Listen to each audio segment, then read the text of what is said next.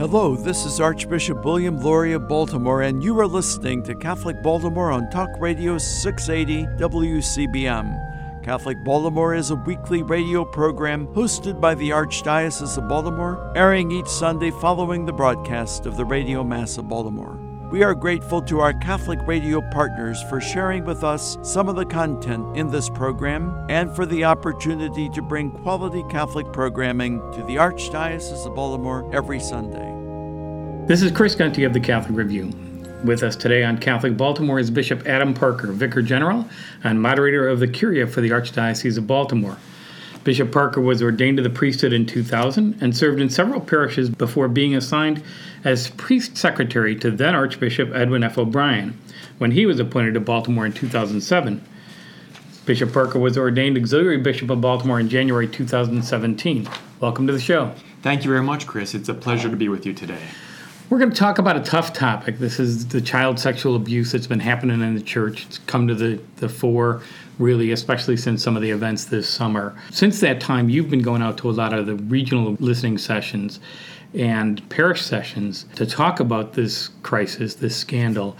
How many of those have you attended, and what are you hearing as you go out? We've done 17 sessions thus far, and that would include sessions that we have done with our priests here in the Archdiocese, our deacons, the folks who work here in central services at the Catholic Center, as well as people who are on our pastoral staffs, and then parishes where parishioners have been invited to come at large. So quite a quite a large population that we've had the opportunity to encounter thus far. Mm-hmm. What are you hearing from the people there? Certainly a lot of concern. There's anger, there's confusion, there's bewilderment.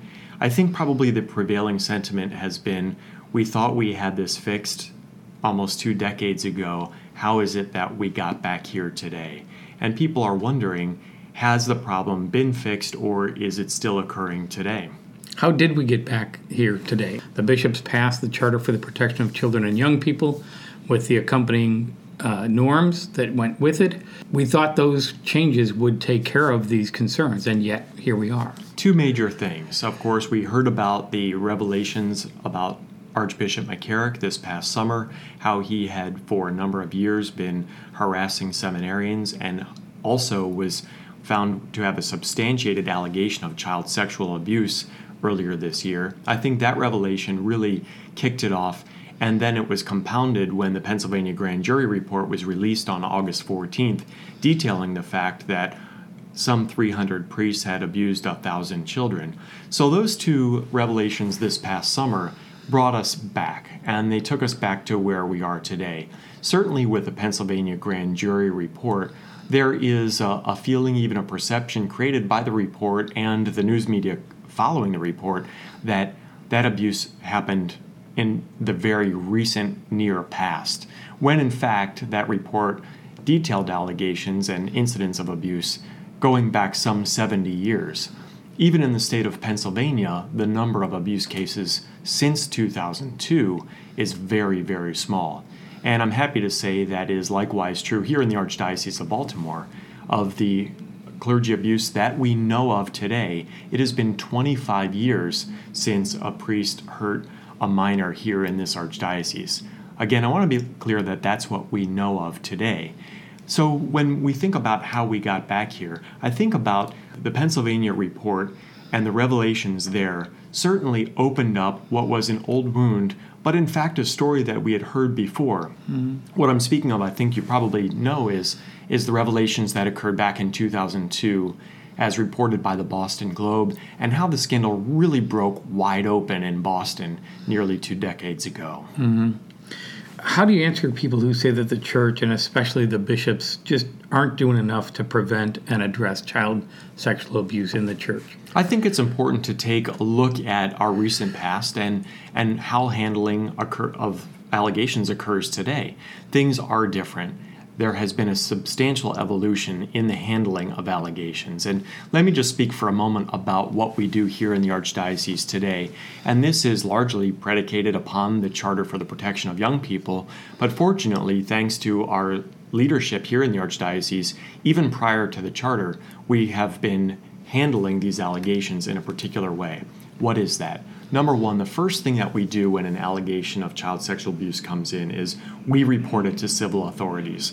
That's been the law here in the state of Maryland for over 25 years now, and we comply with that law. So even if a person comes to us and they're already an adult, we still report that as is prescribed by Maryland law.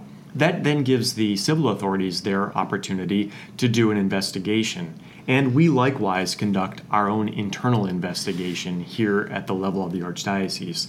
I oversee the team that does those investigations, which is primarily led by Jerry Burkhart, who is our officer for child and youth protection. The team is also staffed by our Vice Chancellor, Sean Caine, who also works in communications, our diocesan legal counsel, Dave Kinkopf, our lay chancellor, Dr. Diane Barr, and our human resources director, Mr. Joe Smith. So we are the team that, that oversee and investigate these allegations. Unless there is a, a, an immediate and very substantial reason to rule out any allegation that comes forward against a priest, we remove that priest immediately from ministry if he is still active. In fact, that happened earlier this year, where a person came forward with an allegation dating back to the 1970s. And as soon as we received the information about that allegation, we reported it to civil authorities, did our initial investigation, but also immediately removed the priest from ministry. A significant component of that removal from ministry is our public disclosure that the priest has been suspended and why. So that's a substantial element in the evolution of how alle- allegations of sexual abuse has, has occurred and has changed. Because now, when the priest is removed, we tell our faithful, we tell the public why he's being removed. We've been doing that even since before the charter here in the Archdiocese of Baltimore. That kind of transparency is extremely significant and important for our own credibility. Part of that process, too, in our public disclosure is if the priest is in active ministry at the time of his removal, we will conduct a meeting at his parish of ministry so that the people have the opportunity to be informed and also ask questions about the allegation itself. A main reason why we want to make those allegations public is we understand that many victim survivors have a difficult time coming forward, understandably, especially if they believe that they might be the only one. And so when we make a public disclosure about allegations, it gives other potential victim survivors the opportunity to know A, that they are not alone and that they can and should come forward to us.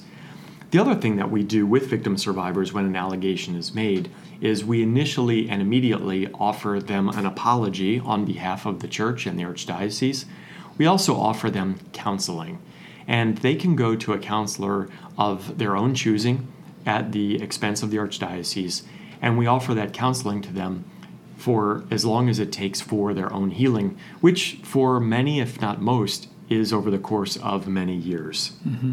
And that same process applies if the allegations against a, an, a lay employee or a volunteer at a parish or school, correct? That's correct. And I'm glad you brought that up because it does happen, and there have been allegations within the last 25 years, in fact, much more recently, with regard to lay employees and volunteers.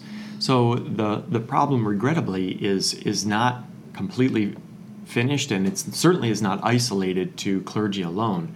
But we do have a safe environment training process here in the Archdiocese. Now it's called Virtus, and it is required by anyone who would volunteer or be employed or be ordained here in the Archdiocese of Baltimore. The purpose is that we want to create environments for our young people that are absolutely as safe as they can possibly be. And we believe that that training has been effective. Why? Number one, certainly we have seen the incidence of clerical sexual abuse decrease substantially since the 1970s and 1980s, but also because of the reporting that comes into our office today, resulting from the safe environment sensitivity training, that many of the reports that are made would indicate that people are keeping their eyes open, they're aware of things that are going around them. I would say that what we receive today by way of reports into our office would largely fall under that broad category you would call boundary violations or violations of the, our own archdiocesan code of conduct. So, for example, it's against our code of conduct for an adult minister, whether it be a teacher or a coach, perhaps somebody working one of our schools, to be texting a minor. That's against the code of conduct. When that occurs and it becomes known, that's reported to our office so that we can handle that here as well. So, a number of those types of things certainly are coming over the transom on a fairly regular basis, which means that the safe environment trainings are working, that people are understanding what boundary violations are, and that they know that there is a mechanism by which they can report them. Mm-hmm. In your meetings with victim survivors, what do you hear about their pain and what do you say to them? What can you say to them? What I've learned is that healing is a lifelong struggle. And most significantly, that the healing process is not linear in terms of progress. In other words, it's not like they are better today than they were yesterday, and they're going to be better tomorrow than they are today. It doesn't work that way for most, if not all, victim survivors. Sometimes they may have a period where they're making great progress, but at times there are setbacks. And certainly, seeing the incidents of child sexual abuse by clergy in the news would be something that for many does trigger a setback. So the healing doesn't occur in a short period of time, it's a lifelong journey. It doesn't occur in a linear fashion. But one of the things that I have learned from many of the victim survivors I've met with is that healing is in fact possible. And so much do we want that healing to occur that we offer the counseling for those victim survivors so that they can have the opportunity to process with a professional what has happened to them and achieve some measure of healing and also hopefully spiritual renewal in their lives. After the break, we're going to talk some more with Bishop Adam Parker. This is Chris Gunty of the Catholic Review, and you're listening to Catholic Baltimore.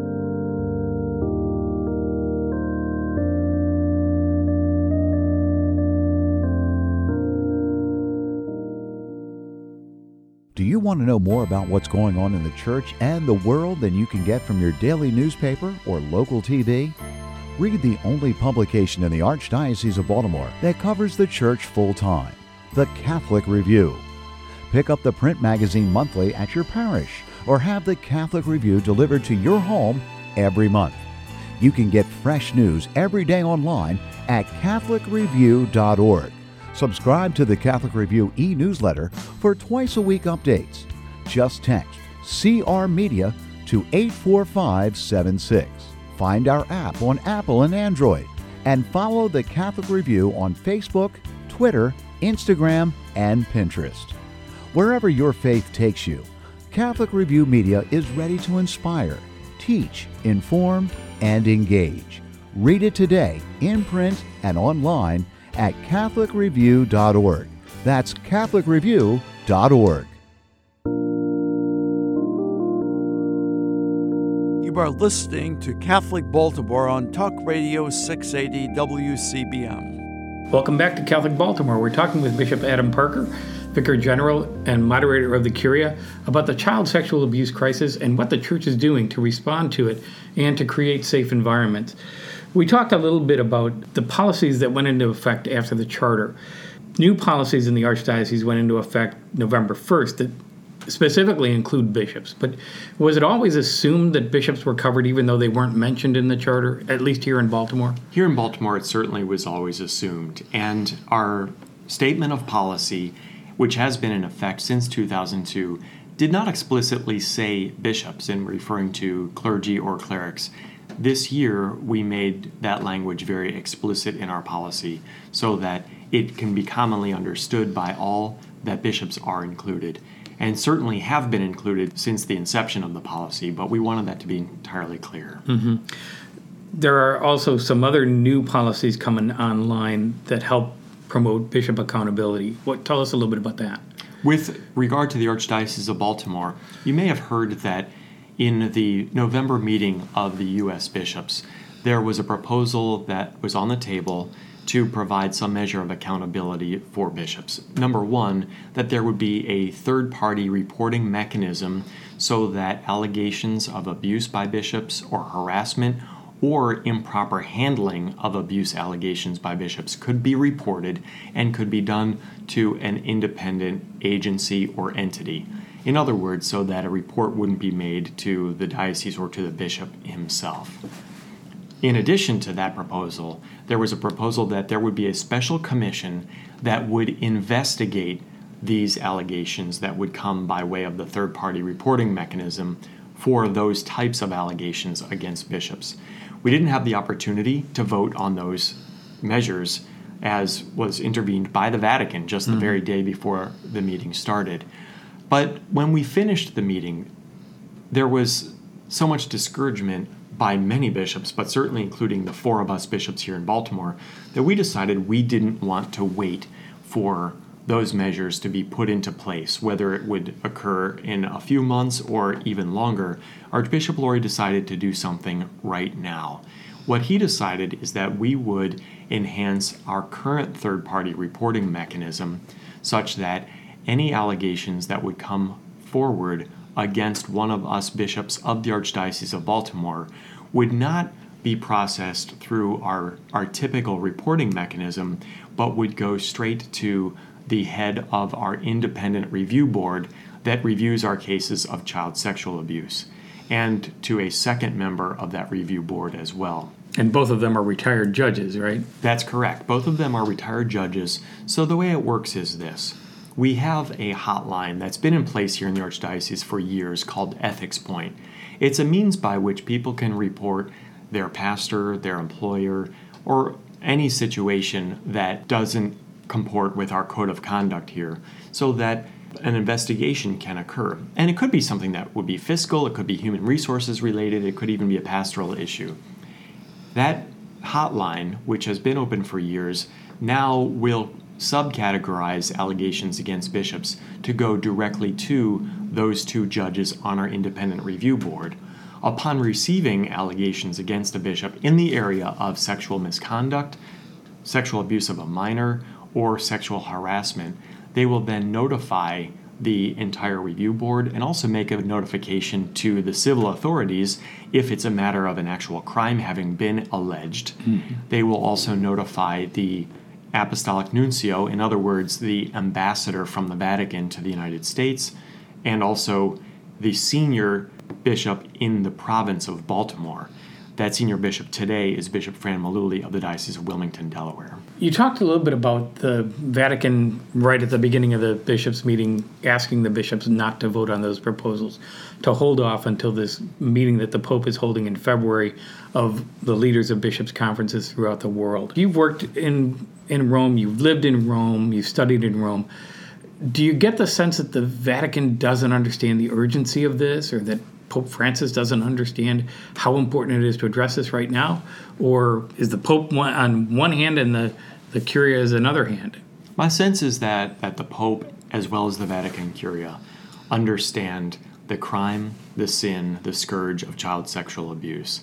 I have little doubt about that at all, especially what we've seen not just from the United States, but from other countries over these past few years, and even in recent years, including during the papacy of Pope Francis. So I think that the incidents of child sexual abuse by clergy, they get that.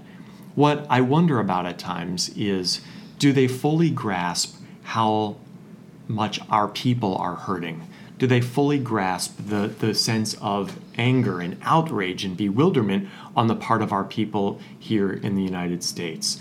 That I'm not entirely sure of. And I say that because when the Vatican intervened in the voting of the November meeting of the U.S. bishops, there was a communication that went to the head of the U.S. Conference of Catholic Bishops, Cardinal DiNardo, from Cardinal Ouellet, indicating that the, the vote should not take place. At the same time, there was not any press release on the part either of the U.S. Bishops' Conference or of the Vatican to the American people about the suspension of that vote. I think that that may have gone a long way just to help our people understand better why that intervention occurred. Absent that, our people were just further angered and further frustrated and further bewildered. And I think that that's the part that I wonder if there is a full appreciation on the other side of the ocean about how much our people are hurting as a result of this scandal. And as a result of that, the accountability of bishops, the accountability of the hierarchy gets the can kicked down the road for another several months, and people are eager for action. Exactly, because the issue is the accountability of bishops. And I, I, I want to back up and say that I think that our people here in the Archdiocese are feeling confident about our Safe Environment program, about the fact that the incidence of abuse by clergy has dropped off so much. But because of the incidents of this past summer, the revelation of how child sexual abuse was handled by bishops in Pennsylvania and what happened with Archbishop McCarrick, our people are really concerned and focused on accountability for bishops. Mm. Are we doing the right things? And when we don't, what happens to us? That's where so much of the focus has come from our American people. And they're concerned about the Vatican acting quickly enough to enhance measures of accountability for bishops. Because that will take some time, is the reason why Archbishop Lori said here in this archdiocese, we're going to have a mechanism for reporting and we're going to put that into place right away. Right now. Right now. Will we ever get to the point where we can say the church and the bishops have done all they can to address this scandal? I think that's a, an excellent question. And I wonder, in a certain sense, what, what that point might fully look like. And I, re- I say that because of this. As I mentioned, here in the Archdiocese, it's been 25 years since a priest has abused a child that we know of. That's a long time, and we're happy with that. We can never, though, be complacent about that or in, in any way lessen our vigilance mm-hmm. because this type of thing can happen, you know, at any time. There's reports warning. in nearby dioceses sure. of it having happened recently. Much more recently. So it's we can't be complacent about our vigilance. I think in terms of bishops doing the right thing, it's also important to to look at what we are doing here and have been doing for, for some time now. The, the single greatest asset I think that we have in terms of handling these allegations now would be the, the lay involvement among the team members that we have, both our internal team, which I have already mentioned, mm-hmm. which is comprised entirely of lay members, save for me, and also our independent review board, which is entirely lay, save for one pastor who sits on the board. That lay involvement has really changed the tide here in the past two and a half decades since the independent review board here was founded. So, bishops are acting in different ways today in regard to handling this than they were.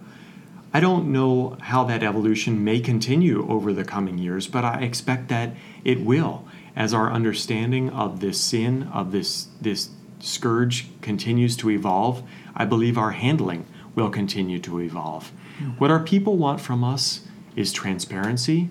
They want to know that we're reaching out to victim survivors and providing measures of healing, and they want to know that those who are being formed for priesthood today are, are being formed in healthy ways so that we don't see a repeat of what occurred in decades past. Mm-hmm. And so, in light of all that, you see reason to hope? I see great reason to hope. I think we are at the forefront here in this archdiocese of this issue nationwide, but I don't think that what the, the great things that we're doing here aren't being done in other dioceses as well. Is it entirely and exactly the same in all 195 or so dioceses across the country? Perhaps not.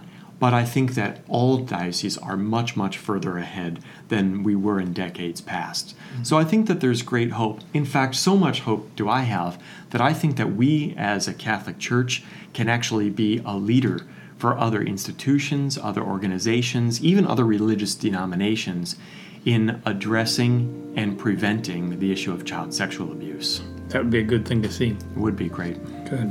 Thank you so much. We've been talking today with Bishop Adam Parker, Vicar General and moderator of the Curia for the Archdiocese of Baltimore and Auxiliary Bishop of Baltimore. Thank you so much for spending time with us. Chris, thank you very much. You've been listening to Catholic Baltimore.